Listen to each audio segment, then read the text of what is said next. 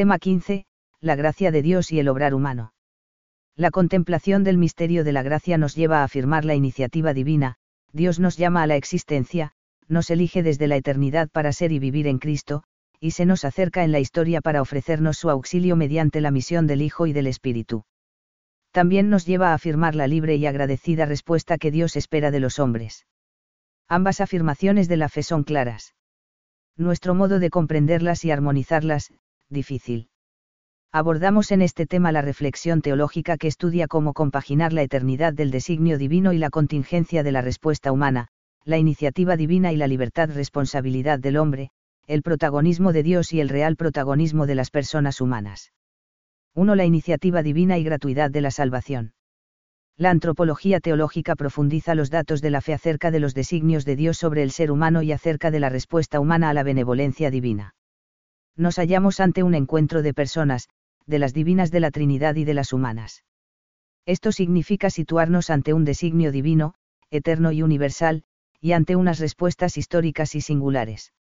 Nos enfrentamos a la difícil articulación de la trascendencia y santidad divinas con la contingencia y la libertad del hombre.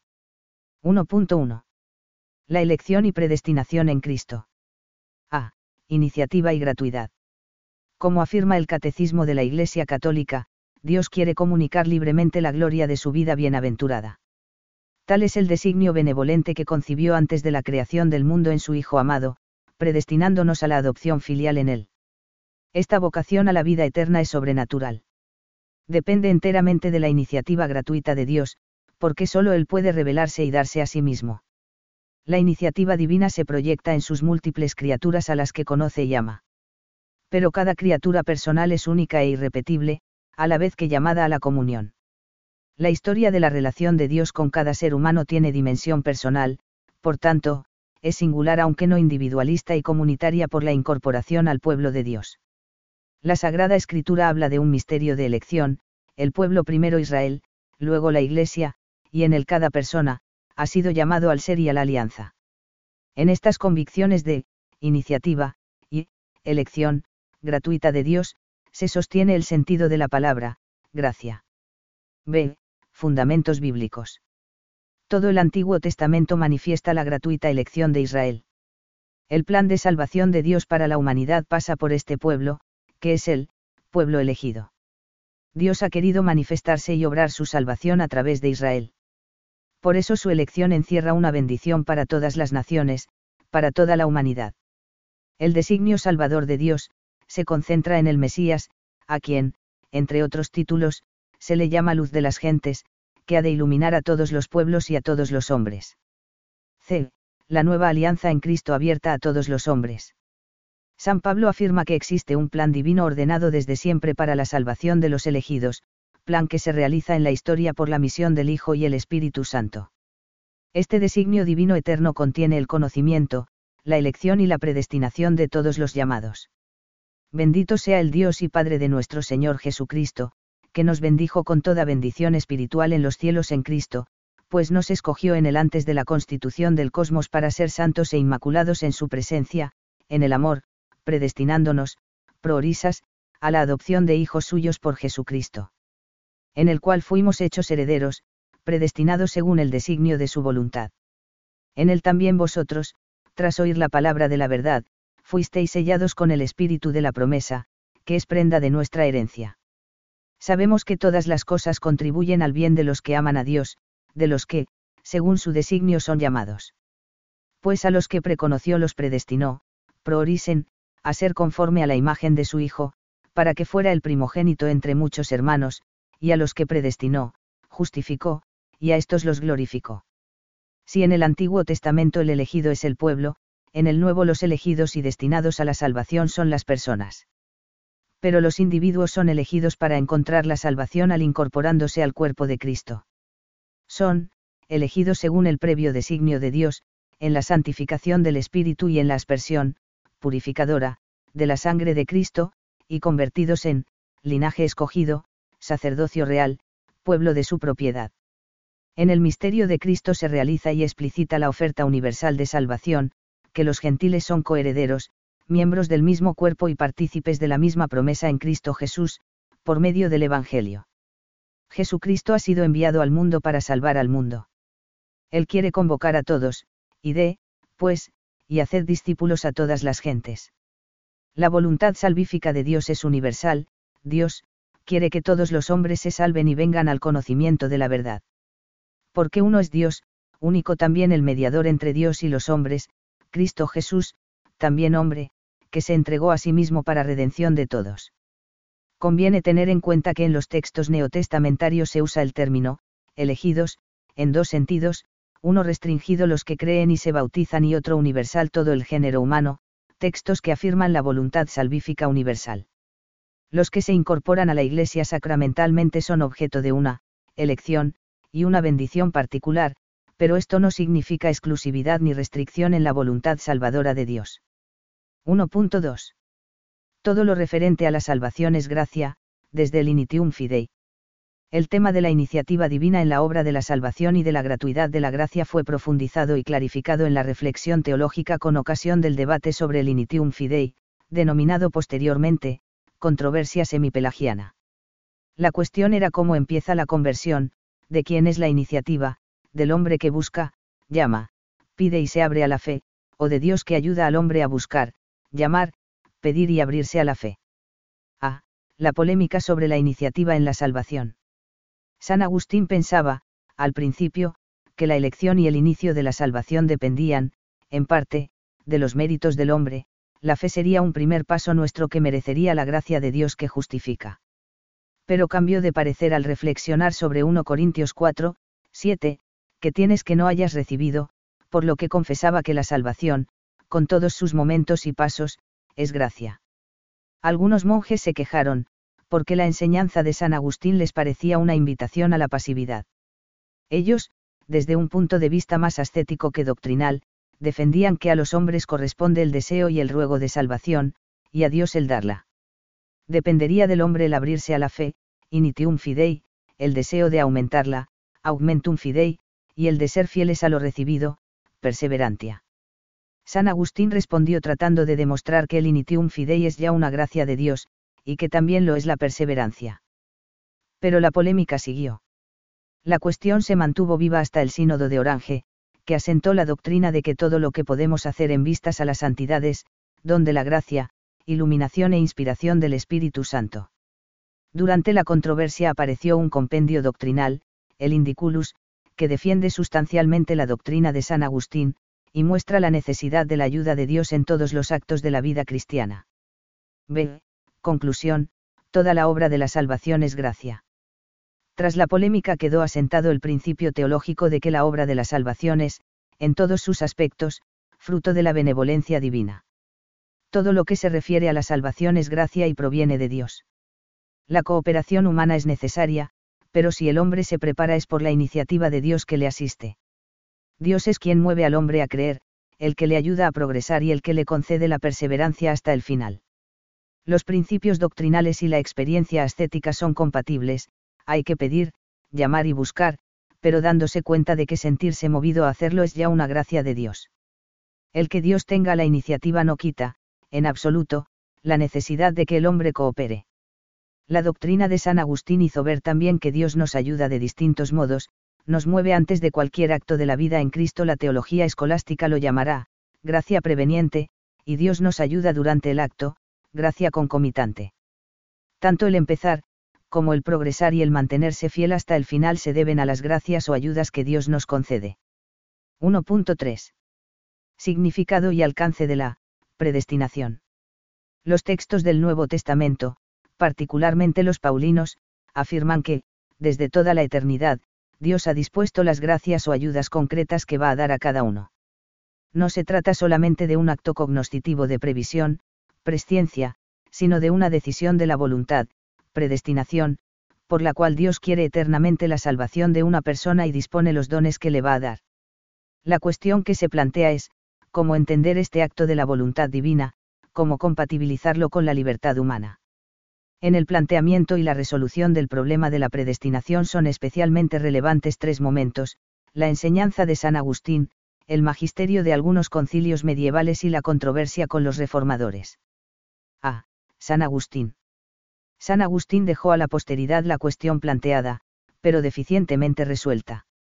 Tras el pecado de Adán, quedó condenada toda la masa del género humano, universa masa damnata, y nadie se libra de este justo y debido suplicio si no es por misericordia y gracia indebida, y así se divide el género humano, de manera que en unos se muestra lo que vale la gracia misericordiosa, y en el resto, el justo castigo, decib. 21, 12. Parte de la afirmación de que toda la humanidad, tras el pecado de Adán, está condenada. Unos, por la misericordia de Dios serían salvados, en otros, se mostraría el justo castigo. Pero no aclaraba cómo se produce la condenación ni qué papel desempeña la libertad humana. La posición de San Agustín sobre la predestinación resultaba satisfactoria respecto a los que se salvan. Y esta doctrina pasa a formar parte del dogma cristiano, en esto consiste y no en otra cosa la predestinación de los santos, en la presciencia y la preparación de los beneficios de Dios, con los cuales son, con toda seguridad, salvados los que son salvados. Su postura respecto a la predestinación de los que se condenan ha tenido que ser matizada por la teología y el magisterio de la Iglesia. B. Concilio de Quierci. Después de San Agustín, se mantuvieron las discusiones. El concilio de Quierci condenó al monje Gotescalco, quien defendía que la predestinación es doble, a la salvación o a la condenación eternas. También proclamó que Cristo redimió a todos, aunque no todos aprovechen la gracia. No es la voluntad de Dios la que determina que alguien se condene, por tanto, no cabe una, predestinación al mal. No se puede hablar de, predestinación a la condenación, de igual modo que de, predestinación a la salvación, no hay paralelismo o simetría, el que algunos se salven es don del que salva, pero el que algunos se pierdan es mérito de los que se pierden, Concilio de Quierci. C. Reforma y Concilio de Trento. Los líderes de la Reforma, Lutero, Calvino, Zwinglio, etc., interpretaron a San Pablo y San Agustín según el esquema radical de la doble predestinación.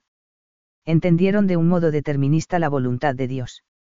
Su punto de partida es la absoluta soberanía de Dios, que obra con total libertad y salva a quien quiere y como quiere. El que cree y se incorpora a Cristo, está ya salvado y no se puede condenar. Calvino expone en su Institutio Religiones Christianae, llamamos predestinación al eterno decreto de Dios, por el que ha determinado lo que quiere hacer de cada uno de los hombres. Porque Él no los crea a todos con la misma condición, sino que ordena a unos para la vida eterna, y a otros para condenación perpetua. El concilio de Trento declaró que todos los hombres tienen la oportunidad de arrepentirse y que nadie puede estar seguro de contarse en el número de los predestinados a la salvación. 1.4. La voluntad salvífica universal de Dios y la posibilidad de condenación. La Sagrada Escritura afirma que la elección de Dios se dirige a todos, que Dios quiere que todos los hombres se salven, que Cristo murió por todos. A la vez, contempla la posibilidad de la condenación eterna, de la pérdida de la comunión con Dios a la que somos llamados, habla, por ejemplo, de, perder, la vida, de, ser condenado, de, no heredar el reino, de, quedar lejos del Señor en su venida. Una afirmación no puede excluir la otra. Se plantea la cuestión, cómo hacer compatible el hecho de que Dios quiera que todos los hombres se salven, con el hecho de que puedan no salvarse, falla la voluntad de Dios, puede ser ineficaz. Para resolver el problema, basándose en San Juan Damasceno, la escolástica distinguió entre una voluntad antecedente y una consecuente, antecedentemente, antes y en general, Dios quiere que todos se salven, pero consecuentemente, según los hechos de la vida, condena a los que han usado mal de su libertad. Dios, quiere, causa, que unos se salven y, permite, que otros se condenen. De todas formas, ni se puede excluir ni se puede asegurar que alguna persona concreta esté condenada. 1.5. La voluntad salvífica universal de Dios y la necesidad de la única mediación de Cristo y su Iglesia. El mensaje cristiano afirma que Cristo es el único mediador, no tenemos otro nombre en el que podamos salvarnos. Él mismo lo declaró, yo soy el camino, la verdad y la vida, nadie va al Padre sino por mí y también que esta única mediación de Cristo se hace visible y eficaz en la historia en el sacramento universal de salvación, que es la Iglesia. El camino ordinario para incorporarse al misterio de Cristo, del Cristo total, cabeza y cuerpo, que es la Iglesia, es el camino de la fe y los sacramentos, el que no nazca del agua y del Espíritu no puede entrar en el reino de Dios, y en 3, 5, CFR 13 a 17.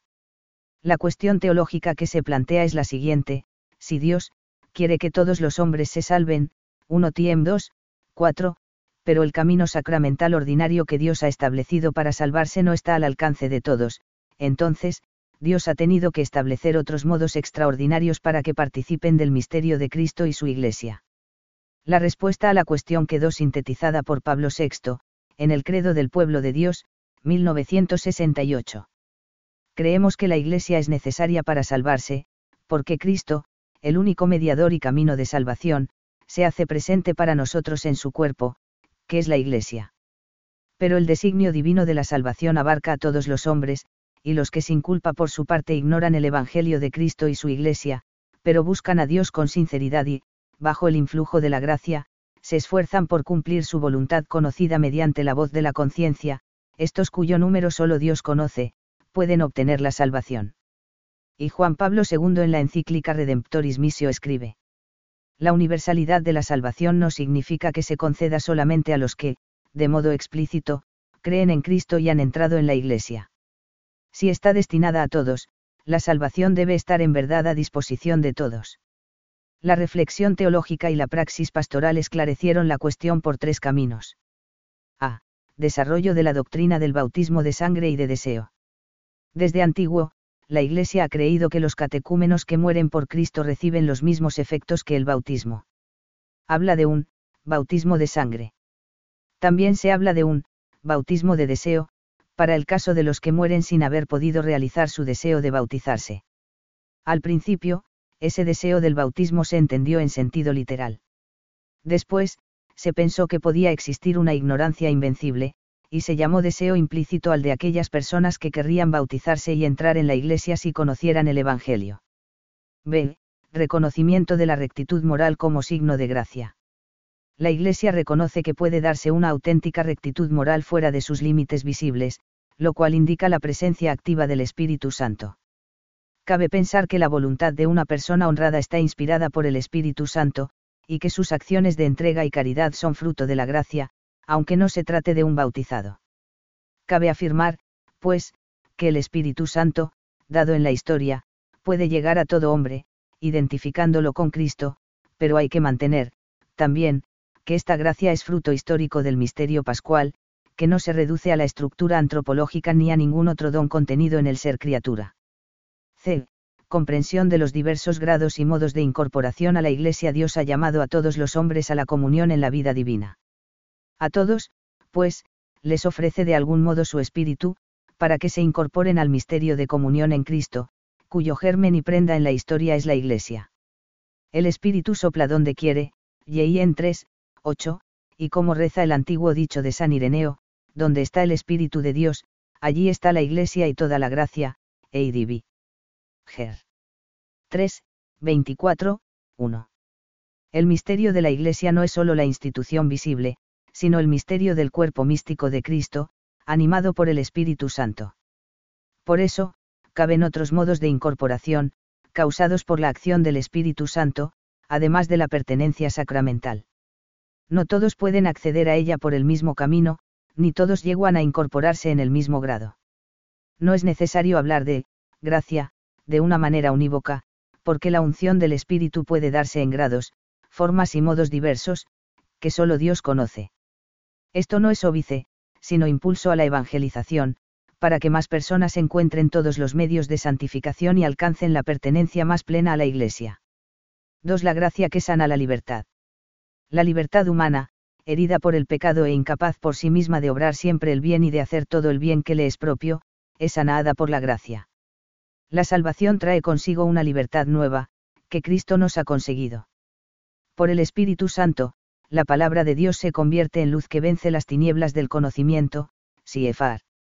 Y en 8, 32, y el impulso de la caridad endereza la voluntad, Siefar. RM 5, 5. Con esto, el espíritu humano puede ordenarse a Dios, que es su meta. Es la, gloriosa libertad de los hijos de Dios, Rom 8, 21. 2.1. Sagrada Escritura, el don del Espíritu que libera. La Escritura nos habla sobre la esclavitud del pecado y la liberación obrada por el Espíritu Santo. Ya en el Antiguo Testamento se plantea la necesidad de cambiar el interior del hombre. Y por ello se anuncia la alianza nueva, que supondrá un cambio del corazón. El Espíritu Santo, contenido de la nueva alianza, cambiará el corazón humano, lo convertirá y lo purificará. El don del Espíritu, que brota y se derrama desde el misterio pascual, cumple las promesas, vivifica los corazones e infunde en ellos la caridad, que cambia la dirección de la voluntad. San Pablo denuncia la esclavitud del pecado, que incapacita para obrar bien y proclama la regeneración obrada por el misterio de la gracia, que es una verdadera liberación. La nueva vida recibida permite el paso de ser impulsado por la carne, hombre viejo, a ser impulsado por el espíritu, hombre nuevo. La doctrina está ampliamente expuesta en las cartas a los Gálatas y a los romanos. Hermanos, vuestra vocación es la libertad, no una libertad para que se aproveche la carne, al contrario, sed esclavos unos de otros por el amor, y 5, 13 a 14. El Espíritu Santo conoce y mueve nuestros corazones, Siefar. RM 8, 26 a 27. Para San Pablo, la diferencia entre la esclavitud y la libertad es la que media entre el hombre, psíquico, o, animal, que es llevado por los deseos de la carne, y el hombre, pneumático, o, espiritual, que es el impulsado o vivificado por el espíritu. Para San Juan, es la diferencia entre los hijos de la luz, y los hijos de las tinieblas, según se dejen o no conducir por la luz. 2.2. San Agustín, la libertad sanada por la caridad. San Agustín, partiendo de la enseñanza paulina, profundizó en la vinculación entre gracia, libertad y caridad. El ser humano alcanza la libertad cuando su amor se identifica con el querer divino. Al dejarse guiar por la inspiración del Espíritu Santo, se adquiere la verdadera libertad y se realiza su sentido. ¿Dónde está el Espíritu del Señor? Allí hay la libertad, si vosotros permanecéis en mi palabra, conoceréis la verdad y la verdad os hará libres, si el Hijo os da la libertad, seréis verdaderamente libres. La gracia sana la libertad, ya que nos permite ser verdaderamente libres para obrar el bien. Es la caridad, infundida como gracia, la que rectifica la voluntad humana, la saca del pecado y la orienta, inclina y une al bien. El amor de Dios ha sido derramado en nuestros corazones, con el Espíritu Santo que se nos ha dado, RM 5, 5. La caridad que nos da el Espíritu Santo nos devuelve el gusto y la inclinación por las cosas divinas y santas, el hombre, recibe el Espíritu Santo, que en su espíritu causa un gusto y un amor de aquel sumo e incomparable bien que es Dios. Para que amemos se ha difundido la caridad de Dios en nuestros corazones. Enseña San Agustín que la gracia es, la inspiración de la caridad, por la que con santo amor hacemos lo que conocemos que debe hacerse. Por la ley se verifica el conocimiento del pecado, por la gracia, la curación del alma de las heridas del pecado, por la curación del alma, la libertad del albedrío, por el libre albedrío, el amor a la justicia, y por el amor de la justicia, el cumplimiento de la ley. El libre albedrío no es aniquilado sino antes bien restablecido por la gracia, pues la gracia sana la voluntad para conseguir que la justicia sea amada libremente, de S. Petlit, 30, 52. La sanación es real, pero todavía no plena, ya que la plena libertad solo se alcanza en el cielo, todavía no entera, todavía no pura, todavía no plena libertad, porque todavía no hay eternidad. Tenemos en parte la enfermedad, infirmitas, debilidad, en parte hemos recibido la libertad, Ineb. Johan, 41, 10. 3. Eficacia de la gracia y cooperación humana. La gracia del Espíritu Santo tiende a suscitar la fe, la conversión del corazón y la adhesión a la voluntad del Padre, CEC, en 1098. Todo el caminar del hombre hacia la consecución de su vocación sobrenatural es don de Dios. Pero, como confluyen la voluntad de Dios y la del hombre en las obras de la gracia, es decir, en las buenas obras de la persona santificada hemos de estudiar cómo mueve Dios la voluntad humana la eficacia de la gracia y cómo responde el hombre a la gracia de Dios la cooperación humana. 3.1. Acción de Dios y correspondencia humana en la Sagrada Escritura. A. Providencia y gracia. La Sagrada Escritura afirma la providencia del Creador para con sus criaturas. En las manos de Dios están los cielos y la tierra y también el corazón de los hombres. Todo el ser y el actuar de las criaturas es gobernado por su providencia, su soberanía gobierna todo el universo. Pero la providencia de Dios con sus criaturas se desborda en el misterio de la gracia. El don de la salvación, la efusión del Espíritu y la nueva vida de los hijos de Dios, es todo gracia y nos llega directamente de la iniciativa divina. Dios es quien obra en vosotros tanto el querer como el obrar según su beneplácito. B. Ley interior del Espíritu y colaboración humana. La Escritura confirma que Dios obra internamente.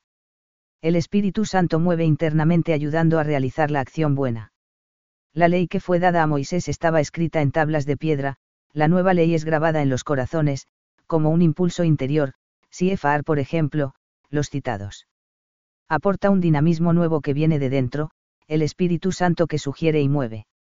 Es una ley que, no solo indica lo que hay que hacer, sino que ayuda a cumplirlo, Santo Tomás de Aquino. La Sagrada Escritura invita a la colaboración con los dones divinos, Apolo y Pablo son considerados, colaboradores, sinergoi, de Dios. Los dones divinos no sumen al agraciado en la pasividad, sino que le piden correspondencia, os exhortamos a no recibir en vano la gracia de Dios. La gracia inspira y fecunda la actividad, por la gracia de Dios soy lo que soy, y su gracia no se ha frustrado en mí, al contrario, trabajé más que todos ellos, pero no yo, sino la gracia de Dios que está conmigo. 3.2. Acción de Dios y correspondencia humana en la espiritualidad. La literatura espiritual y el testimonio de los santos invitan incesantemente a no poner obstáculos y a dejarse llevar por el Espíritu Santo. El cristiano tiene que secundar libremente sus inspiraciones y emociones, ser dócil a la acción del Espíritu e identificarse con la voluntad de Dios. No entienden la gracia de Dios y la libertad humana, como dinamismos paralelos ni contrapuestos. La perfección de la persona humana consiste en amar y unirse libremente a la voluntad divina. Dios, que la creó libre, quiere que le busque, obedezca y ame libremente, y para eso le da su gracia.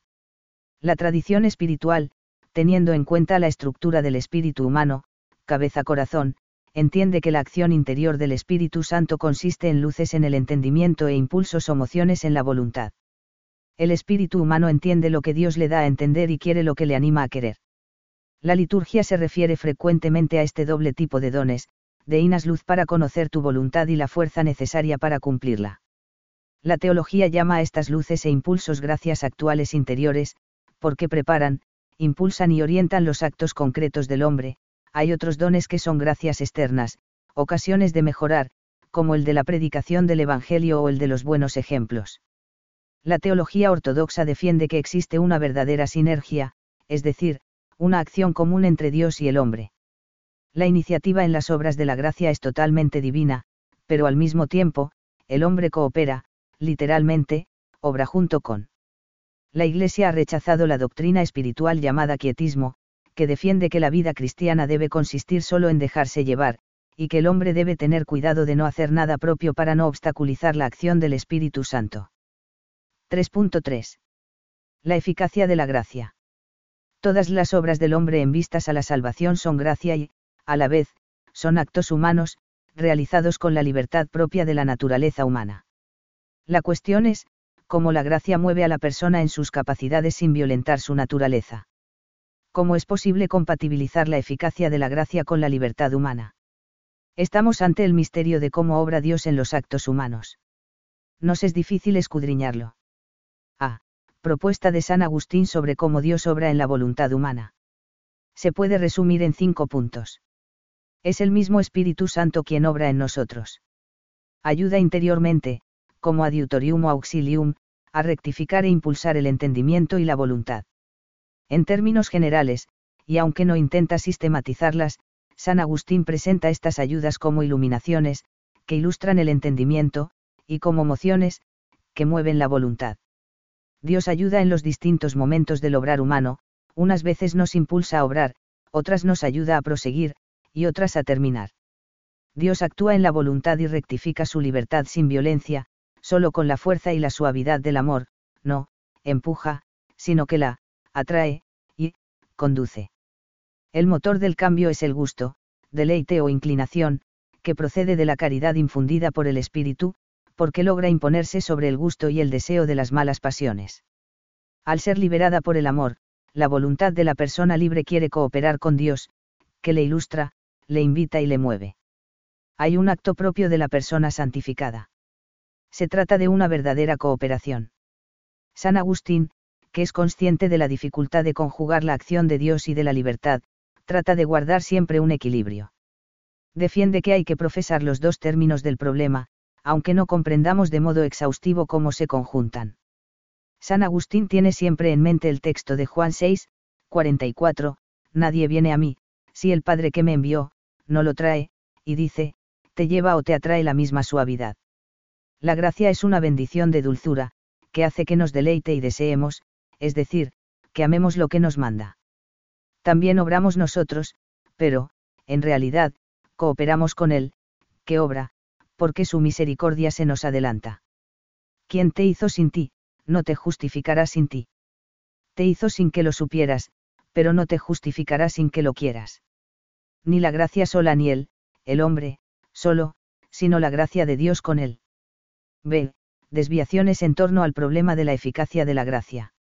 Asombrosamente, la doctrina agustiniana, llena de suavidad, ha sido muchas veces malinterpretada y endurecida, especialmente en las controversias del siglo XVI. Los reformadores protestantes, que partieron de una consideración radicalmente pesimista de la condición humana y de una concepción determinista de la predestinación, acabaron por entender la eficacia de la gracia de modo mecanicista, como una fuerza que mueve necesariamente la voluntad. Lutero se representa la acción de la voluntad de Dios en la historia como un designio necesario y eficaz que anula la libertad humana. Por tanto, estamos totalmente sometidos, bien a Dios, cuando nos mueve, o al diablo por nuestras malas inclinaciones. Por otra parte, presupone un deterioro de nuestra naturaleza, y especialmente de la libertad, hasta el punto de que no podemos hacer nada que no sea malo. Por eso, no cabe pensar en una verdadera colaboración nuestra para el bien la justificación del pecador y toda la salvación son obra exclusiva de Dios que recibimos pasivamente. No hay cooperación humana y, por tanto, no hay mérito. Bayo interpreta el doble amor de San Agustín dándole un aire mecánico, la voluntad humana, o es arrebatada por el amor de caridad, o es arrastrada por la concupiscencia. El hombre parece no tener acto propio, ni capacidad de oponerse.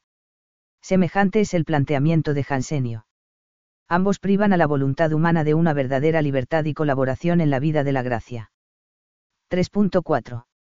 La cooperación humana a la acción de la gracia. Al reflexionar sobre las afirmaciones de la escritura y de la espiritualidad que invitan a la colaboración del hombre y al estudiar el obrar de la persona movida por la gracia, se plantea otra cuestión, se da una verdadera cooperación humana. ¿Cómo responde el hombre a la gracia de Dios? Se puede hablar de concausalidad humana y divina el planteamiento de Santo Tomás de Aquino. Es difícil dar una respuesta que vaya más allá de los datos bíblicos y la experiencia ascética. Pero los principios formulados por Santo Tomás ayudan a plantear con corrección metafísica la cuestión y a mantener sobriamente los datos de la fe. Él estudia la relación entre gracia y libertad como parte de la relación entre la causa primera y las causas segundas. Santo Tomás piensa en el distinto nivel en el que actúan la causalidad de la voluntad divina y la causalidad de la voluntad humana la causalidad de Dios no está al mismo nivel ni compite con las causas segundas. Dios es la causa creadora de todas las cosas, que hace que las criaturas sean y obren. Todo lo que sucede se le puede remitir como causa primera.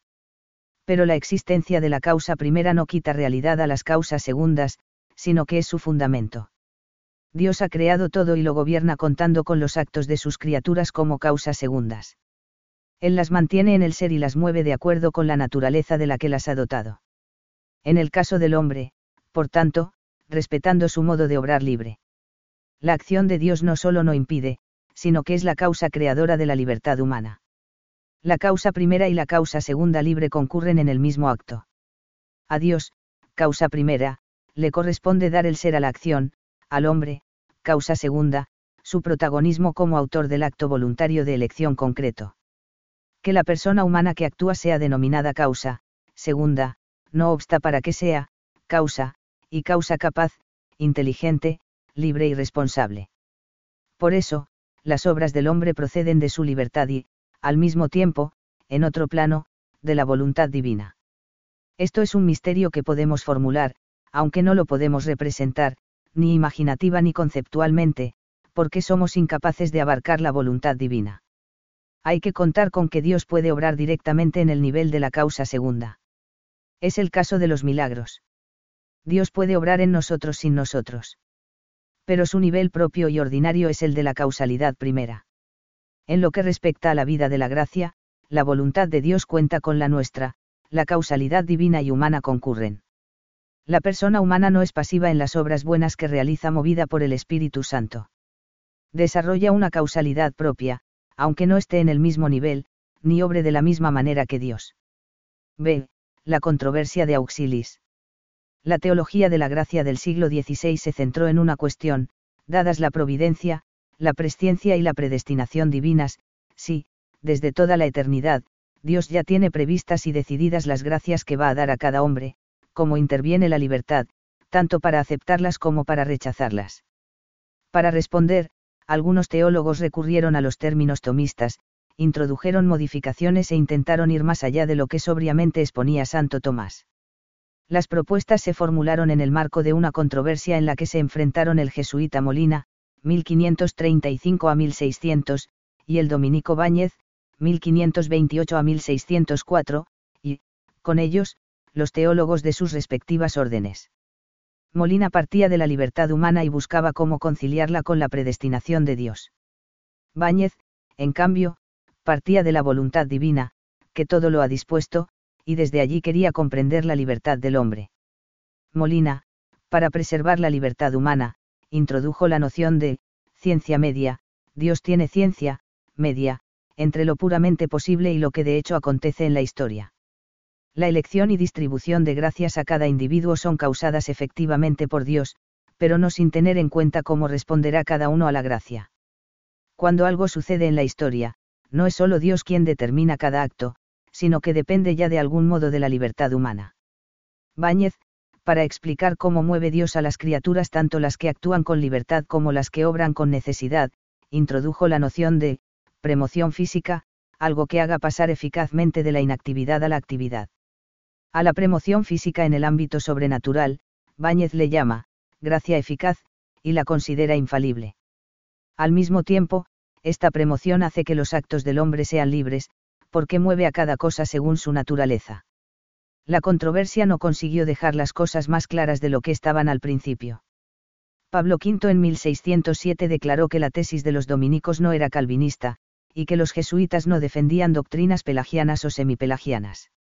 Ordenó a todos que respetaran las enseñanzas del concilio de Trento y les prohibió descalificarse mutuamente. 3.5. La doctrina del mérito. El mérito de la obras en la escritura.